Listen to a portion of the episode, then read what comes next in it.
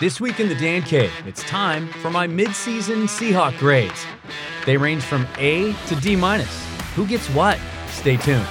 And as bad as things may get for the Hawks over the next two weeks, I'll break down exactly why you shouldn't panic, even if their losing streak grows to three straight games. And newsflash, it just might. The Cougs debuted with a win over Oregon State in Nick Rolovich's first game as WSU head coach and Jayden de Laura's first start at quarterback. I'll tell you what I thought of our first look at the freshman and who he reminds me of. Mostly football today, but I'll peek in on the Mariners as well. Lots to get to, so let's get inside. The Dan Cave podcast is up next. Welcome to the Dan Cave. Here's your host, Dan Viens.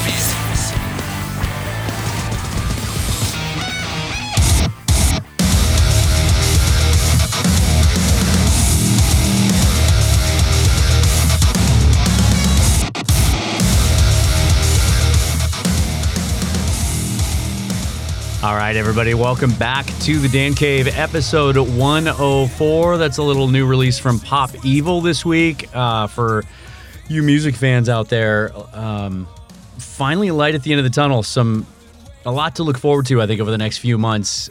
You know, a lot of these bands are reporting that um, you know during the lockdown, during a pandemic, they can't tour. They don't have anything to do. They're stuck at home. A lot of them have home studios, so a lot of new materials being written and after six months of eight months of not getting any concerts, not getting new material from the bands you like, uh, I think 2021 is going to be a stellar year musically, and we're already starting to see that uh, filter out, um, at least in the rock world so far. Welcome back in. Uh, it is a Saturday, usually later in the week. Then I get started uh, and do a podcast, but I couldn't leave you hanging with a big Seahawk game and Cougs and Huskies both playing today as well. Uh, just got a lot on my plate, a lot of side projects that um, that I'll be announcing at a later time. Um, uh, not the least of which is the 365 Sportscast uh, show that I'm getting ready for that should debut in January. 365 Sportscast or Sportscast 365, uh, brand new internet uh, worldwide sports internet radio network uh, th- that I will be a part of. Um, the Emerald City Sportscast will be live every Wednesday at 11 a.m. Pacific time. Um, so stay tuned for that. A lot more information coming up. But uh, that's not the only thing I'm working on on the side. Been spending a lot of time in the studio here. Let me just uh, put it that way. Uh, more details to come. And some of you might not be a fan of what I've been working on and might not have any interest in it. Some of you might. Uh, either way, it's it's been fun. It's taken up a lot of time. And here we are again. I, I mean, gosh, I just want to say, as as I try to every week, that I feel for all of you who are being affected by this pandemic. Um, I mean, we're all being affected by it in one way or another, right? But some harder than others. Um, and and we're seeing that spike. We're seeing uh, that resurgence that all the experts have been warning us about all year long, and it certainly is happening. We're seeing massive uh, increase in cases and hospitalizations and sicknesses, and the death toll is start, starting to rise again. And in fact, um, we kind of got word last night at work to brace yourselves um, for potentially some new restrictions being laid out by the governor uh, next week. So I may have a lot more time on my hands coming up in the next couple of weeks, in which case, you know what? Just do more podcasts, right? We all win. um, let's talk some football. And obviously, first and foremost on everybody's mind this week is that Buffalo game, right? I mean, went to work this week and everybody was just bummed out. Like the Seahawks started out 5 and 0, that that the offense was on fire, Russ was an MVP front runner. Everything was gravy. It kind of in the Northwest here, which is where you know, we had the first recorded case of COVID here. So we've kind of been dealing with this longer than the rest of the country. In a year where good news has been hard to find, at least for Seahawk fans, those first five weeks were a lot of fun. And now lost two out of three in uh, in really frustrating fashion. Uh, what's next? What's going on with this team? What do we have to look forward to? Is it going to get better? Is it going to get worse? We're going to touch on quite a bit of that today it's really frustrating to be at this point as a Seahawk fan, questioning the legitimacy now of whether or not this team is a championship contender. And it's frustrating, especially because of where we were two years ago. When you when you look back to 2018, we were all frustrated then too, but we were frustrated for a much, much different reason. The defense was good enough to allow us to compete. Wasn't great. There were issues there, but it was good enough to allow us to compete. It was the offense that was on lockdown. It was the offense that wasn't good enough. And it wasn't because they weren't talented enough, they didn't have the pieces in place. It was Pete Carroll's decision to be very, very conservative on offense, pound the football relentlessly, and it ended up that that decision was they ran it to a fault. In the in the best example that was the last game they played against Dallas in the in the wild card game, lost a game they should have won because they just didn't let Russell throw the football enough. Now they finally take the reins off the offense. Seahawks lead the NFL in points per game, almost 35 points a game. They're 6 and 2 on the surface. It's not a bad combination, right? But the defense has been so bad, historically bad, literally historically bad, that it now appears this team can no longer be considered a Super Bowl contender. Is that the case?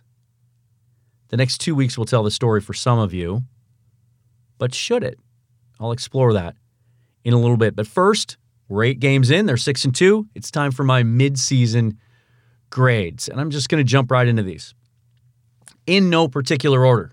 We'll go by position groups, and then I'll hand out some individual awards uh, as well. Offensive line, I'm going to give them a solid B. There were questions about this coming into the season. If you remember, Pete Carroll said, I want continuity. And then they let Germain Ifedi walk. They released DJ Fluker. And they didn't bring Justin Britt back while he was rehabbing from an ACL. They decided to move on from him as well in a cost cutting move. Brought in BJ Finney, brought in Brandon Shell, drafted Damien Lewis in the third round, handed the starting center job to Ethan Pocic. The line has been much, much better at providing consistent protection to Russell Wilson. It's not, I mean, you just don't flinch as much, right? When you look back over the last couple of years, sort of a recurring theme offensively for the Seahawks is those first couple of drives it always took them a while to get going, and a lot of that was breakdowns in protection. In particular, a lot of that was breakdowns on the interior. And we're just not seeing that. It's not perfect, certainly. And that's what kept them from being an A. Hard to judge this unit as a run blocking unit so far because of the injuries in the backfield. We'll get to that in a second.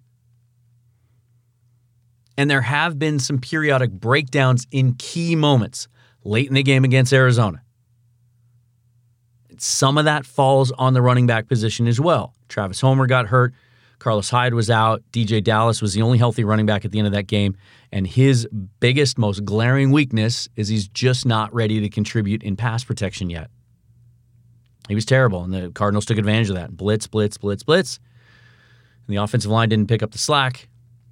And then late in the Buffalo game, we saw the same thing. Periodic breakdowns and key moments has cost uh, that unit, and they're they're still kind of an incomplete grade in the running game. But on a consistent play in play out basis, they are much more capable of dealing with uh, pass pressure and giving Russell Wilson time in the pocket. It just it speaks to Mike Solari as an offensive line coach it also speaks to the Seahawks' evaluations of offensive line talent. Now, they missed on BJ Finney. Solid player, well graded, thought he was going to come in and be the starting center, but a guy that could also back up at both guards guard positions.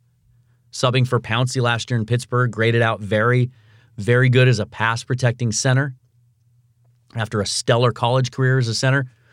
But he just, uh, the knock on him was he couldn't pick up quick enough anyway to compete the protections and the calls. And Ethan Pocic from day one was clearly better. It's unfortunate that we're dealing with a Pocic injury this week now. He's out. Kyle Fuller will be the starting center. We don't know what we have there. I'm, gonna, I'm not done talking about Ethan Pocic, but a, a, solid B for the offensive line.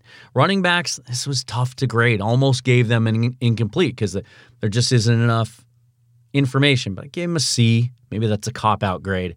Injuries, inconsistency. Chris Carson missed the last two games. Carlos Hyde now has missed a couple of games. He was injured when they signed him. Maybe they should have seen this coming. Much of this grade falls on Dallas. He's been solid. He's gotten in the end zone a couple times the last couple of weeks. Runs hard, pretty decisive. Good cutback runner. Catches the ball really well, but as I said, not ready yet in pass protection. So running backs, tough one to grade, but we'll give him a C. Moving on to the wide receiver group, this one it was easy. This has to be an A, right? I mean, Lockett has been boom or bust, great game or fairly invisible, but overall outstanding. And that's kind of been his MO over the last couple of years anyway. DK Metcalf, let's call it what it is. He has ascended into the upper reaches of the NFL wide receiver hierarchy, hasn't he? I mean, I'm not saying yet that he's one of the elite in the league, but he sure is trending in that direction. It's like it's not a he's not a number 1 hit yet, but he's sure climbing the charts. And this is fun when you look at his numbers through the first 8 games. He is on pace. I like these cuz it's the halfway point. It's easy math. He's on pace for 86 catches, 1600 yards, 16 touchdowns he has made an impact.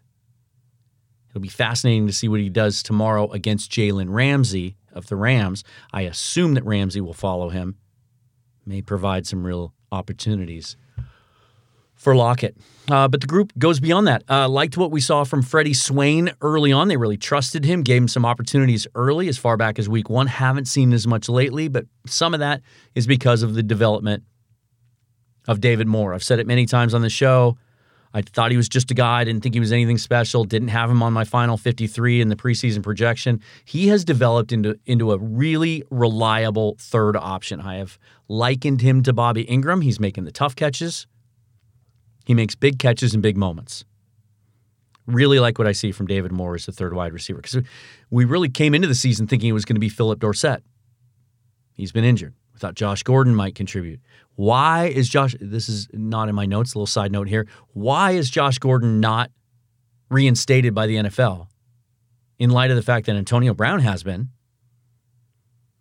for crimes that far exceed what Josh Gordon has done? And the league has relaxed their stance on marijuana use, which has been Josh Gordon, while not his only misstep, has been his primary downfall. I don't know what's going on there, but David Moore has really helped step up and give the team a third option in that wide receiver group. So that's why it's an easy A. Uh, the tight end group, a B plus in this one. Very solid group overall. No one has really stepped up and become a consistent weapon of Russell's, but there are options there. Olsen has been big on third downs, especially in that Minnesota game. Came up with some big catches. The veteran has his production matched the $7 million they gave him in the offseason and the opportunity cost of what they could have used that $7 million for instead? That's a larger conversation for another show, but he's been good. Will Dissly, it seems like they're treating him with kid gloves after the two major injuries, his two first seasons in the league. You kind of forget that he's around, then he comes up with a catch. But the ceiling uh, of, of this entire group, I still think Will Dissly has the biggest chance to, let's say, in 2022, be the star of this group, if not 2021. And Jacob Hollis, Hollister, after being bandied about as a trade candidate at the deadline, he stayed put. And now, the last three weeks, 12 targets, had five catches against Buffalo. Seems to be stepping up again as he did the last third of last season as a favorite of Russ. And now Colby Parkinson, the, the rookie out of Stanford, the six foot seven rookie. We haven't seen he's been active he's been on the 53 man roster the last couple of weeks after starting the season on the injured list. Um, have not seen a target for him yet. Haven't seen what he can do in the red zone yet. But solid group overall. Uh, a B plus for the tight ends. How about the quarterback? Uh, this position group is is just one player. Haven't seen Geno Smith yet, and in fact, he popped up on the injury list this week. Um, I'm going to give Russell an A. This my grading system does go to A plus, and Russell at the third quarter or the quarter pole or the third pole. Either one of those would have been an A plus, but the turnovers the last couple of weeks cannot continue. And as much as I excuse them in some sense because the end of the Arizona game was such a debacle in so many ways that he was trying to force some things. Uh, same could be said in the Buffalo game because the defense was so bad. I think he was really trying to force some things to get some points on the board because he knew the offense had to score every time they touched the ball to give him a chance to win. Um, th- those turnovers cannot continue. I've heard some people say, oh, I think I think it's gotten in his head. I think he's a little off now. I don't think he operates that way. I think he's typically very, very careful. Uh, let's say, let's say on a normal Sunday, he's a nine out of ten or a ten on a scale of one to ten as far as being careful with the football. Maybe he relaxed that guard down into the five or six range because he knew he just had to take some chances. Still, cannot continue, especially over the next two weeks when the offense is going to have to be nearly perfect for the Seahawks to have a chance to compete. But otherwise, he's been great. He's been accurate. Uh, he's taken control of that offense. Um, he's just not the MVP frontrunner anymore. And unfortunately, he's in a position where he has to be great every single week for this team to contend. Shouldn't have come to that, but we're not going to talk about that today. Let's go to the defensive side of the ball, the defensive line. A lot of you may be expecting this to be an F or a, a D because there's no pass. I gave him a C plus. You have to kind of look beyond the initial knee jerk reaction that, that we as fans always have, and that oh, there just isn't a pass rush for a couple of reasons. The Leo position hasn't been productive. Certainly, Benson Mayowa before he got hurt and, and Bruce Irvin before him, before he got hurt, were not productive at all. I had hope for Mayowa. I actually question now when he does come back off the injured list if there's even a spot on the roster for him. We'll see. Uh, but that could be changing. Uh, Carlos Dunlap made his debut against Buffalo. Huge presence, immediate impact. Made a bigger impact in his first game after a week of practice than Jadeveon Clowney did last year at the beginning of the year with all the fanfare around that trade. Dunlap clearly made a presence, clearly still has something left in the tank, wasn't done. What were the Bengals thinking? How do you not keep that guy happy? By all accounts, he's always been great in the locker room. No issues there. But we finally have a guy that can win off the edge. He flat out beat his tackle a couple of times. And he was running things down in the running game really excited about Carlos Dunlap, and I and I hope, I really hope they figure out a way. Judging just off one game, obviously, but against a good offensive line that had some issues on the interior, but good tackles. You know, we finally got a guy that that can that can win one on one. But the reason that the grade, uh, staying on the edge for a second, LJ Collier in his second year has been solid at base end. There's some hope there. He could be a really solid starting five technique in this league. Alton Robinson has shown a lot of promise. Consistently, is he there, play in, play out? No. That's why he was a fifth round pick and not a first or second round pick. But he looks like a guy that can be a starter in this league and make an impact. But it's the interior of the line that has kept this grade from falling off a cliff. It's Dunlap's addition at the last second, and it's the interior. Jarran Reed is showing why the team wanted to stick with him and, and commit to him for two years. Leads the team in sacks now, had a couple against Buffalo. That may be because he finally does have a guy in Dunlap on the edge now to take some pressure off of him. But also, Poona Ford and Bryan Mone have been very, very good on the interior. The Seahawks have been pretty good against the run, and they've gotten some pressure from the interior too. You know, they had seven sacks against Buffalo, against a mobile quarterback, one of the most mobile quarterbacks in the league. So this position group may be trending up, which a couple of weeks ago is all we wanted to see. A couple of weeks ago, if you'd have told me the defensive line was improving, I'd have said, this defense has a chance. But there's another position group that's holding him back. We might also see Snacks Harrison this week. Bryan Mone's hurt, high ankle sprain. He might be out for a while. He might go on IR. I, it may have even happened already this this morning. But we may get to see Damon Harrison now for the first time. Snacks, one of the when he's at his best, one of the elite run stoppers in the league. Be fun to watch him along with Dunlap, Robinson, Reed. This could be a good group. Linebackers, I'm going to give them a B minus. There have been some tackling issues at times. There have been some coverage issues at times. Cody Barton, when he had the opportunity to, start, was really disappointing. I loved what I saw from him as a rookie. Doesn't look as instinctive and decisive this year. Don't know what's going on there. I still think he can be a good player in this league, but he certainly didn't look good when when he was given the opportunity early in the season. Bobby Wagner's been Bobby Wagner. It was kind of invisible in the Arizona game. I think the Cardinals did a nice job of scheming him away from the play. They were also very conservative, though, in their game plan. The Seahawks were defensively that game, didn't really give him an opportunity to do anything. That changed against San Francisco, and then it changed out of desperation against Buffalo. They're using him as a blitzer more so than any other time in his career. That makes him a weapon. KJ Wright still showing he's effective. I thought this was a guy we should move on from for financial reasons and because we had some young guys at the position. He's having one of his best seasons. And Jordyn Brooks, now that he's back and healthy from the slight knee injury, we see the flashes of why he was a first round pick, why so many other teams were high on him, why the quote unquote experts who slammed the Seahawks for taking him in the first round um, prob- look like they might be eating their words in the uh, in the future. Really looks like a player. Quick, instinctive, hits hard, can go sideline to sideline. I think we're just seeing the tip of the iceberg with Jordyn Brooks, but very, very high ceiling with that young man. So a B minus for the linebacker group. And some of that might not be their fault. They might they're being asked to do more than they should be. And it puts them in a position sometimes to uh, swing and miss. And now we get to the defensive backs. And you're all probably thinking to yourself, well, this has to be an F, right? it's a D minus.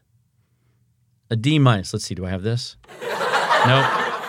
I gotta learn these buttons. Maybe it's this one. Hold on. Okay. That's kind of been the theme. Okay, that laugh track's going on too long. Uh, game of D minus. The only thing presenting this or preventing this from being an F is what we've seen from Jamal Adams in his three games. You can't give the group an F when you have a guy like that playing at that level. And yes, there were some issues against Buffalo, but again, maybe being asked to do too much and and trying to make up for some other guys that shouldn't be on the field. But Jamal Adams has been every bit as good as advertised. Add this to the list of bigger issues we're not going to talk about today, but we'll talk about in the future. Is he is he good enough that he was worth the investment and the cost to the Seahawks that we're going to feel for the next two drafts? We'll see. But he's good. This group's had some bad luck too, though. Shaquill Griffin was inconsistent, but he was making some plays. Came up with some huge plays in that Minnesota game. He clearly was their best cover corner and gave them a chance against some of the better wide receivers in the league. Then he got the concussion. Then he got the hamstring injury. He's missed two games now. Who knows how long he's going to be out? Hasn't even practiced in the last two and a half weeks. So your best defensive back is hurt. That doesn't help. And Quinton Dunbar, we were hopeful about. Started the year injured. When he came back, was a clear upgrade over Trey Flowers, but the knee clearly isn't 100%. He should not have been on the field in Buffalo. Pete Carroll needs to learn to trust some of his other guys and play someone like a Stevens or a Reed over someone who's playing on one leg. Quinton Dunbar shouldn't be playing right now. Fortunately, and this has helped kind of save this group's grade as well, Trey Flowers has responded to the fact that he was essentially benched, that it, the team went out and traded for his replacement, and he was relegated to third corner. He was the best defensive back on the field in Buffalo, made some plays, had a solid cover game from to the naked eye. Haven't checked his PFF grades, but but going into this game against the Rams, Trey Flowers is cornerback number one.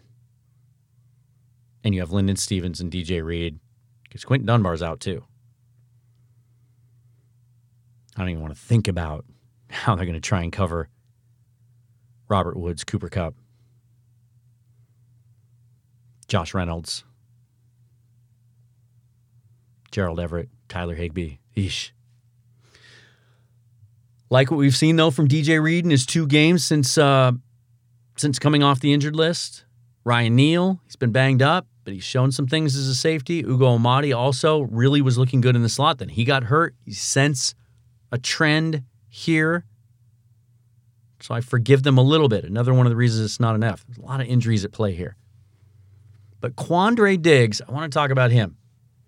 When he was acquired from Detroit last year for a fifth round pick, he made an Im- immediate impact. Remember that San Francisco game on the road?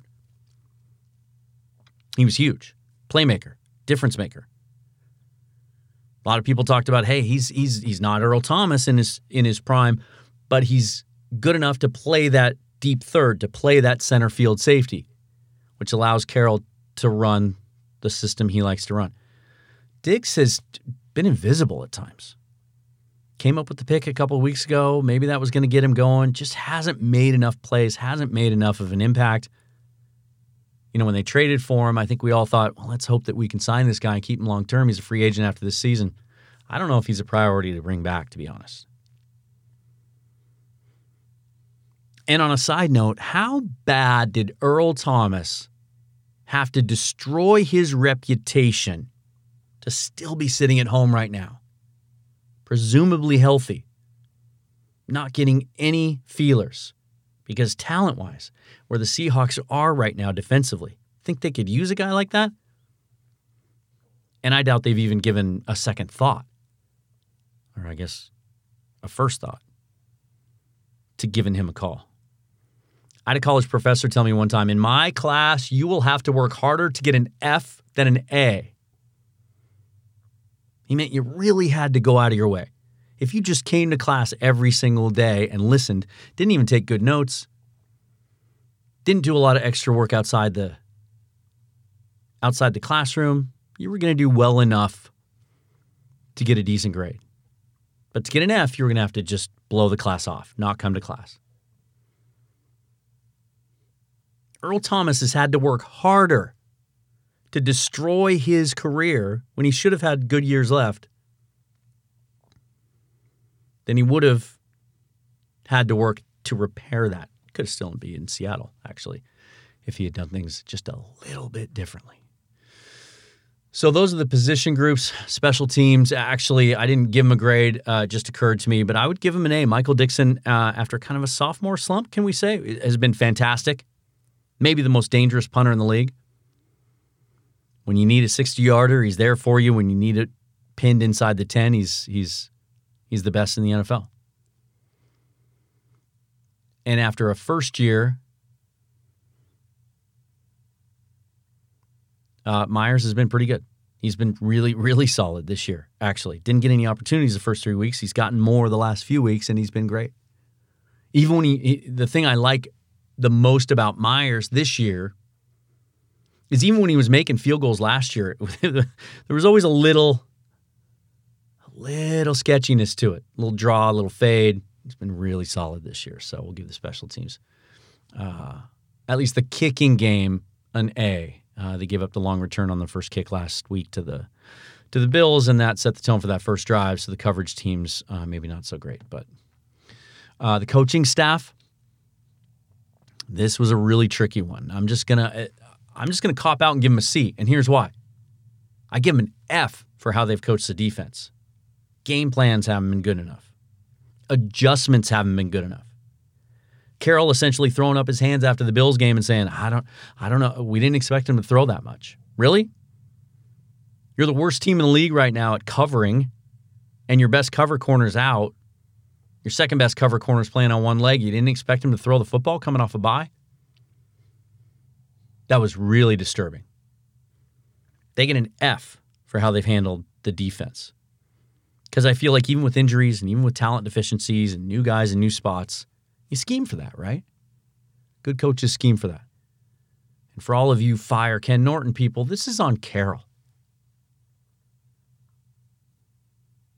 He plays a part in the game day play calling. He did on Sunday. He was a key part of some of the cover zero blitzes that didn't work out that they got burned on. He admitted that after the game. But they get an A for how they've handled the offense. Finally, they waited too long. Might have cost us a couple of playoff wins the last couple of years, but they finally handed the reins to Russell Wilson and let him run with it. And they're they're pinning their hopes on their best player. That's what you should do. A on offense, F on defense, C overall. Now, Carroll's end of the season grade will likely be dictated by how the next couple of weeks go. We'll get into that in just a second. Uh, my MVP, I'm going to save that actually because that one might surprise some of you. Rookie of the Year, Damien Lewis. Seahawks for most of the Pete Carroll, John Schneider era have been objectively bad at evaluating and drafting offensive linemen. They drafted more than any other team in that three or four year span between about 2015 and 2018 when they needed to upgrade that terrible offensive line. Almost all their draft picks were failures. Uh, some hope in what we see from Damien Lewis. Little bit of a surprise they took him in the third round. We were all thinking they would take a tackle. They took a guard. He has been great. Just made the midseason Pro Football Focus All Rookie team. Grades out as a top five run blocker in the league. His pass protection has been solid too. He, but he and Pocic and and Jordan Simmons can kind of get an honorable mention, uh, sort of an unsung player award. If I had if I had given that when Mike Iupati got hurt at left guard, the interior penetration that's been such a problem for this unit the last three four years has not been this year, and Damien Lewis is a big part of that. You know who else is a big part of that? Most improved this year, Ethan Pocic. It's a damn shame he's hurt this week. Really wanted to see what he and Lewis could do going up against Aaron Donald. Now we're going to see what we have in Kyle Fuller. And I handed out a most disappointing award. That's Diggs. Talked about him. Really, really disappointed in what I've seen or what we haven't seen from him. Just not enough plays, not enough impact. Now, MVP.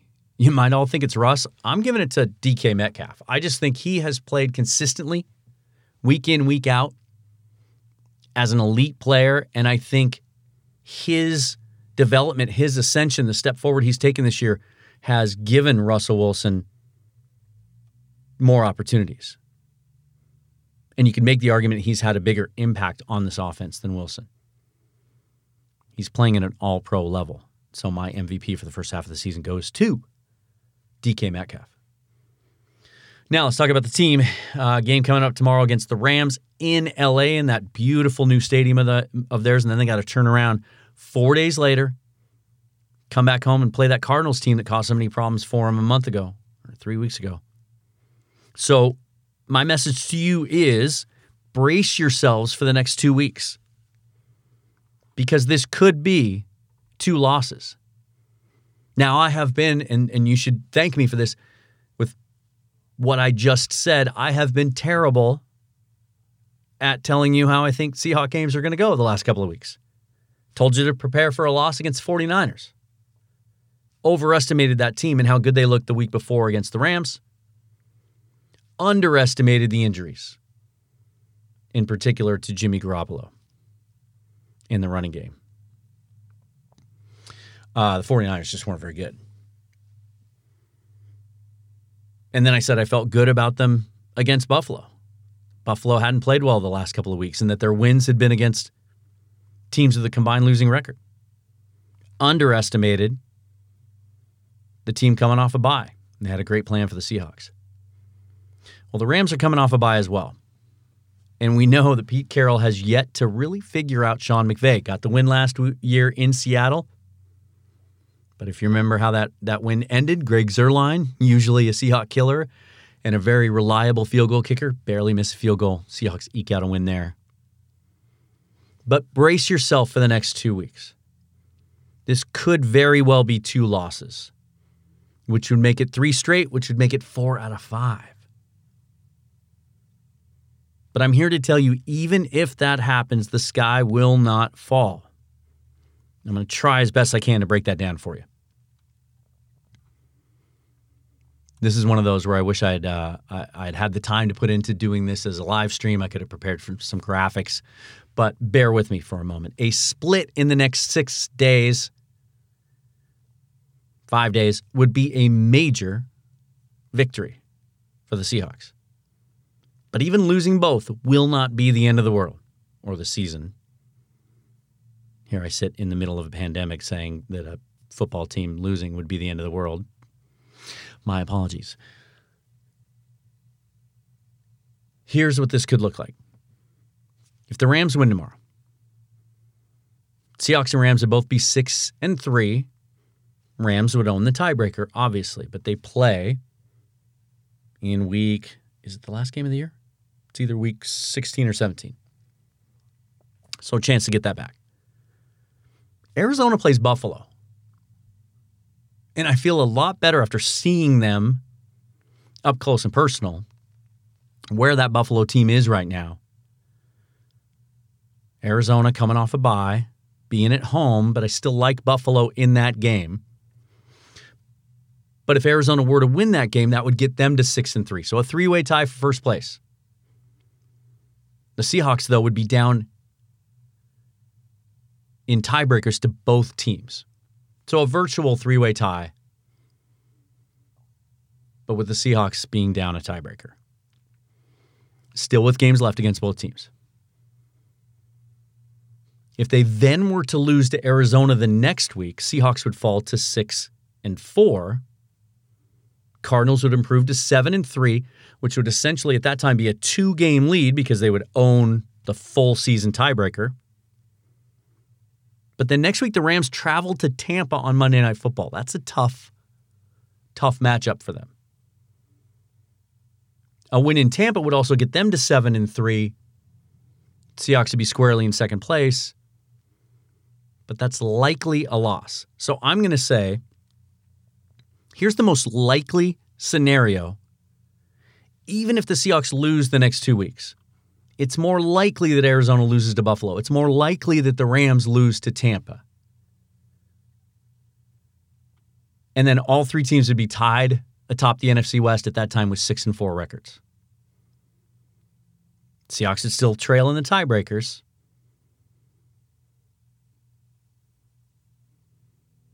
But when you look at the rest of the season, who would you trust more than to come out with more wins?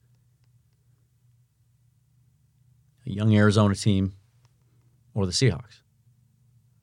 Again, a lot of this comes down to getting that defense healthy. That's what would happen if the Seahawks lost the next two weeks. Arizona loses to Buffalo tomorrow, and the Rams lose Monday Night Football in Tampa. They would all be six and four, and here we go, right? It'd be a mad six week dash to the NFC West. The worst case scenario,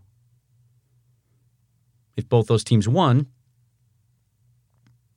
and the Seahawks lose to both of them in the next five days, would be the Seahawks sit a full game behind the Rams and two behind the Cardinals. But we're going to talk about what's left. Obviously, because you never know in this league, and you never know. Sometimes when you expect the least out of the Seahawks, that's when they rise up and make something happen. The best case would be if the Seahawks could sweep the next two weeks. They'd be eight and two, and the Cards and Rams would either be five and five or six and four.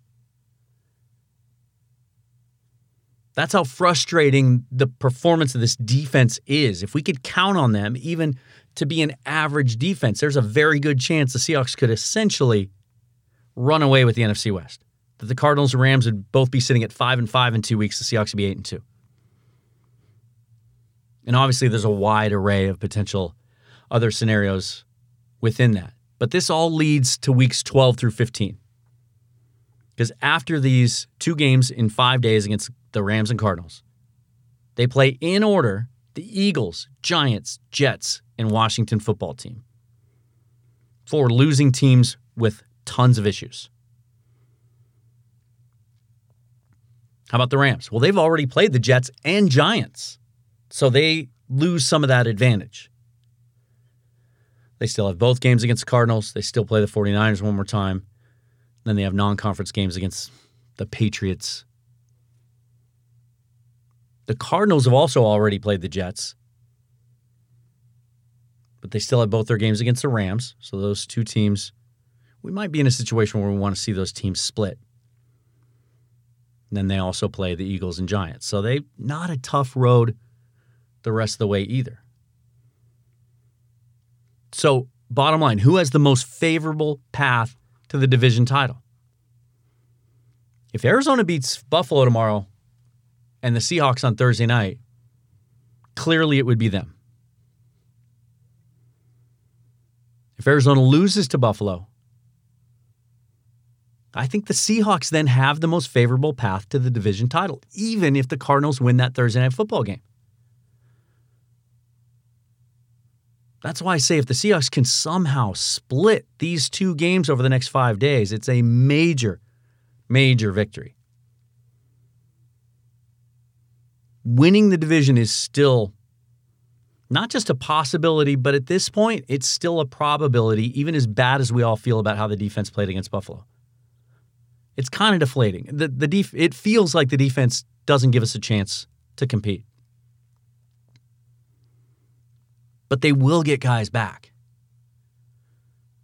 The reason I spell out these scenarios is because the defense likely won't improve until Griffin gets back and this new core gets a few weeks together. Adams gets integrated back into the into the defense.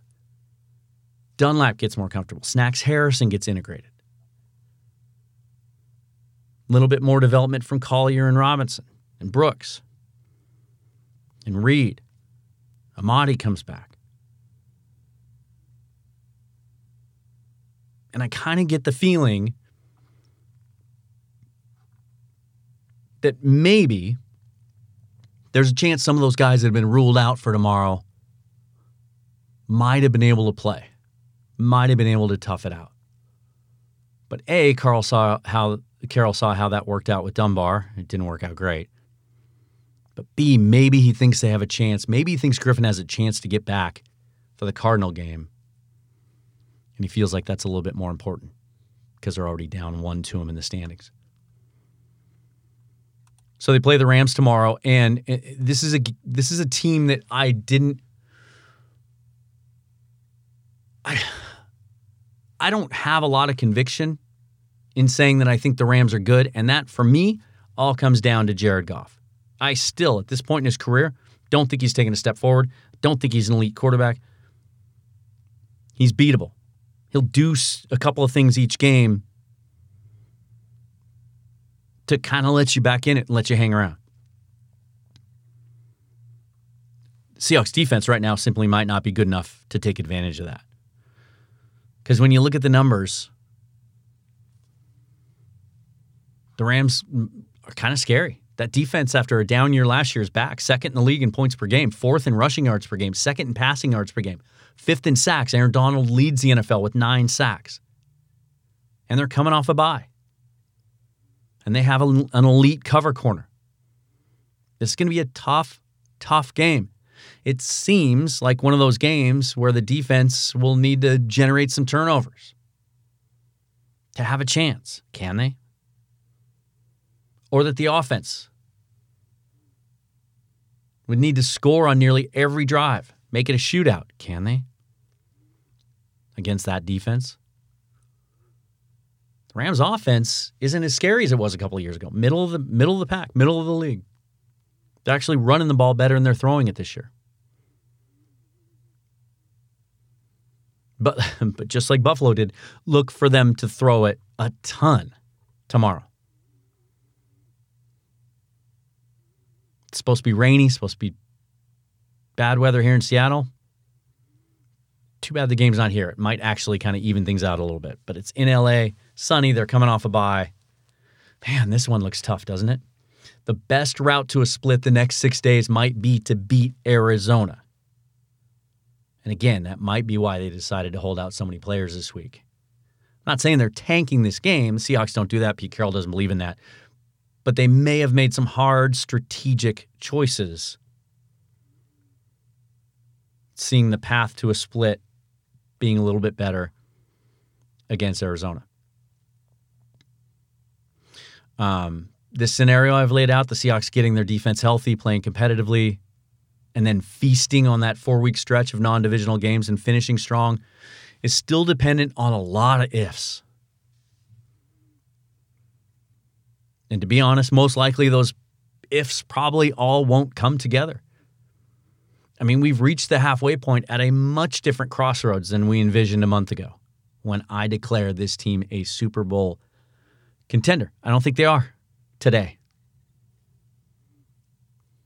They can work themselves themselves back into that. But how did we get here? Well, the offseason wasn't managed properly. The offseason, a poor offseason with personnel decisions led them to where they are today. Not enough impact on defense, not enough depth on defense. That's a much bigger issue to be explored and dissected at another time. I hope that isn't a conversation that we have to have in depth at the end of the season. Let's see how the next six weeks plays out first. Let's see, because I still do believe that that defense can get better to at least get some stops and give the offense a chance to carry the day. Speaking of carrying the day, let's talk about the Cougs for a moment. They opened the Nick Rolovich era on the road. Uh, they were an underdog at Oregon State, yet a convincing win. They led the entire way with a freshman quarterback, brand new offensive and defensive schemes, lots of young players on the two deep. I have two big takeaways in this one. The defense. Can you believe I'm about to talk about defense first when it comes to the WSU Cougars?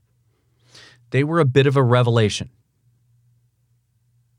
Jake Dickert's reputation for game planning and adapting from what he had built at, at Wyoming as a, as a really bright, young defensive mind seems to be well placed. Uh, they play four down linemen now instead of three. They just seemed much more stout up front, much better, much more consistent uh, in the running game. Jermar Jefferson had 120 yards, but he had to work for it. He had the three touchdowns. But they really were were feeding him the football, and they, for the most part, they they kept him in check. They limited big plays. You just didn't see the big busted plays and and explosive plays against the Cougs that we're used to. And this was an Oregon State team that had some expectations going in. Cougs got pressure on the quarterback, and they got it from a bunch of different angles and a bunch of different ways with a bunch of different guys. It was really cool to see. And the coverage in the secondary, which has traditionally been a huge Achilles heel, looked greatly improved.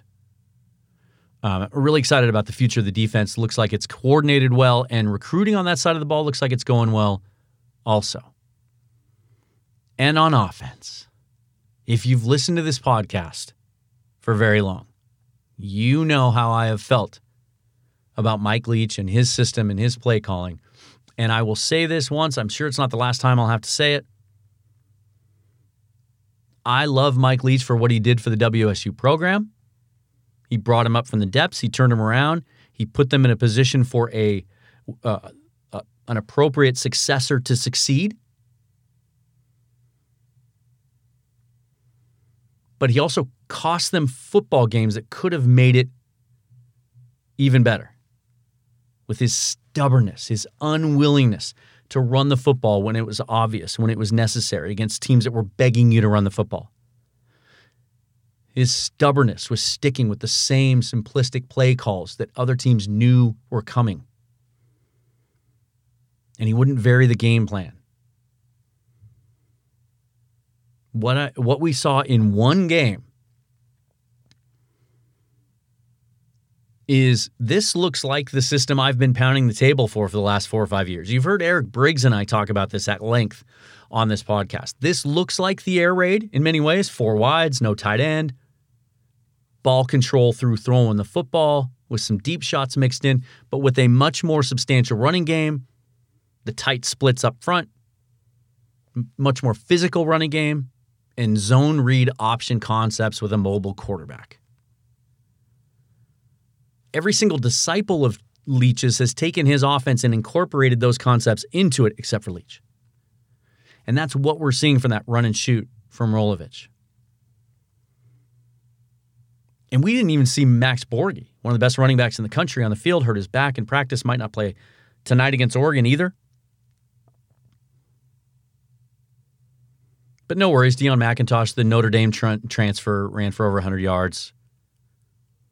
And he looked great really gets you excited about Borghi coming back, having a one two punch for a coach that actually wants to use his running game appropriately. He's going to take it when it's there. He's going to use it to control the clock and keep the pressure off the passing game. Keep the pressure off the young quarterback, Jayden de Laura. Let's talk about him, the true freshman from Hawaii, 18 for 33, 227 yards, two touchdowns through the air, and another one on the ground threw an interception, forced the ball into double coverage in the end zone. It was a freshman decision. Also ran for 43 yards on eight carries and that touchdown on the ground. He looked poised. He looked comfortable in the moment, and more importantly, comfortable with that offense. Ran the exact same offense in high school, and that presumably that and his mobility is what won him the job over Cam Cooper and Gunnar Cruz. Interesting to see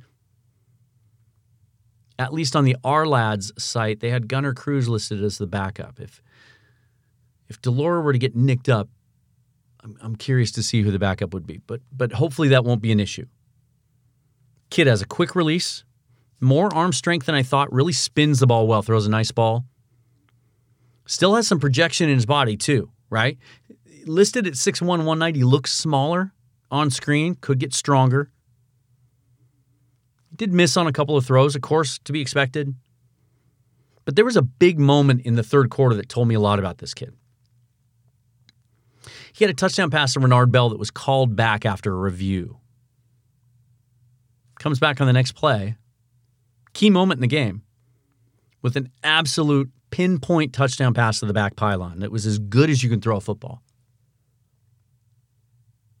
Wasn't shook by the reversal. Weaknesses, uh, there were some accuracy issues. Those are to be expected, especially early. It did look like he was a little nervous, a little anxious early on. He needs to tuck the ball away when he runs, holds it like a loaf of bread, holds it out in his palm. And he's got a really bad habit of he does that 180 bailout scramble to his backside when he feels pressure.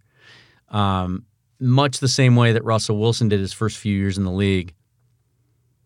He learned um, to to change that.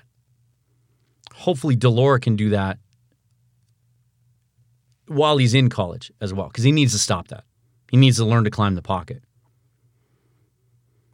Teams are going to know he's doing that, and when they're coming at him from the backside, they're going to be ready for it, and that could really lead to some strip sacks and and some hard hits and and potentially injury and huge, huge sacks for loss. Um, but man, love love what I saw from the kid. Has all the tools, potentially with the extra year of eligibility now because of COVID, has five years to play. So you want to comp? He reminds me of Kyler Murray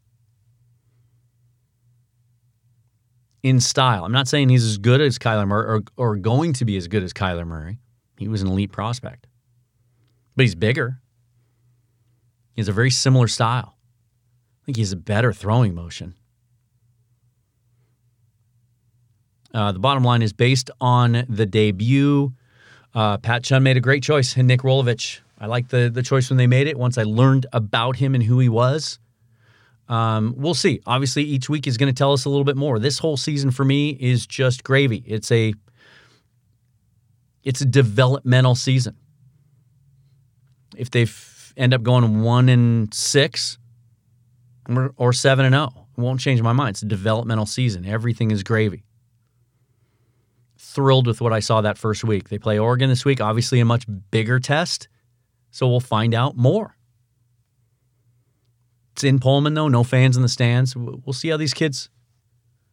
We'll see how they respond. We'll know much more about them after today. All right, now let's check in on the Mariners.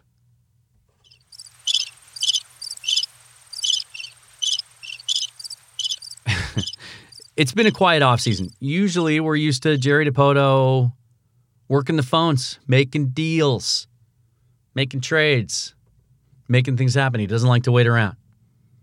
Uh, but it's been pretty quiet. Not all quiet. Obviously, on Monday, Kyle Lewis named American League Rookie of the Year. That is huge. Uh, really exciting. Uh, love what we saw out of him. We've talked about that. We'll talk about it some more. I haven't really dove into the the Mariners season. Uh, Jason Churchill and I are supposed to get together here soon. I've just been busy, so hopefully I'll get him hooked up in the next couple of weeks, and we will really talk uh, some Mariner baseball. Um, uh, I need. I should check in with Colby and Ty too, the guys over at True to the Trident, and uh, and do some Mariner talk here as we get deeper into the offseason, get close to the general manager and the owner meetings where things might start to happen. Uh, Dipoto likely is lying in wait and letting the market play out, as a lot of these GMs are doing. Um, if he thought there was a difference maker out there, we know his mo. Um, if he thought there was a guy he had to have, he doesn't typically wait around. If there's a path to get that guy, he would get him. He most likely he has, you know, his whiteboards look like a beautiful mind in his office, and he likely has a bunch of scenarios laid out, and we'll let the market in the offseason dictate that path. Um, I do want to say this as one final baseball note. Something really, really significant happened this week. Just a week after the country elected their first ever female vice president, and also a vice president who has ethnicity and is a woman of color. As a regardless of where you fall on which side of the aisle and where your politics are, that was, was a great moment. But the Miami Marlins provided us with another one. They hired Kim Ng as their general manager. You may have heard of her. She's been an executive in baseball for a very long time. Uh, I believe she came up through the Dodgers system she interviewed for the Mariners GM job. I, I don't think it was when Dipoto got the job. I think it was when Jack Zduriencik was hired. Very, very highly thought of for a very long time. Has learned from some of the best, has worked with some of the best, and now she gets a chance to run a franchise. So kudos to Derek Jeter and that ownership group in Miami uh, for having the balls to hire Kim Ng. Uh, they have a new fan now. I'm I'm really going to be fascinated to see what they do um, and I'll I'll be following and tracking the Miami Marlins very closely over the next couple of years. Um, just a just a really really exciting moment with all the shit that we've had to live through this year and all the negativity out there and all the divisiveness. What we've seen in the last seven days, as far as progressiveness in uh, with women, getting uh, a couple of big jobs. uh, it's pretty exciting uh, next week before Thursday. Um, I will record before Thursday next week. So we can check in on the Hawks and continue to track that divisional race, see where they are after the Rams game, see where the injuries are, see how that defense responded against the Rams offense as they get ready to take on the Cardinals on Thursday Night Football. More to assess with the Cougs. We'll also have our first look at UW and the debut of Jimmy Lake as head coach and their quarterback situation as they take on Oregon State late tonight. Follow me on Twitter at Seahawks Forever and also at Emerald City 365. That's my Twitter feed that I will be starting up for the Emerald City Sportscast live radio show starting in January. Also follow at 365 Sportscast, the network, for all the updated news on launch. You can email the show also at uh, the Dan Cave Show, the Dan Cave Show at gmail.com. And in my Twitter bio, you will find a link that you can click on and hit the message button. Leave me a voicemail and I'll use it on the show. With COVID spiking, I will just say this be safe, wear a damn mask, wash your damn hands, be courteous and kind. And as always, go Seahawks, go Mariners, and go Cougs.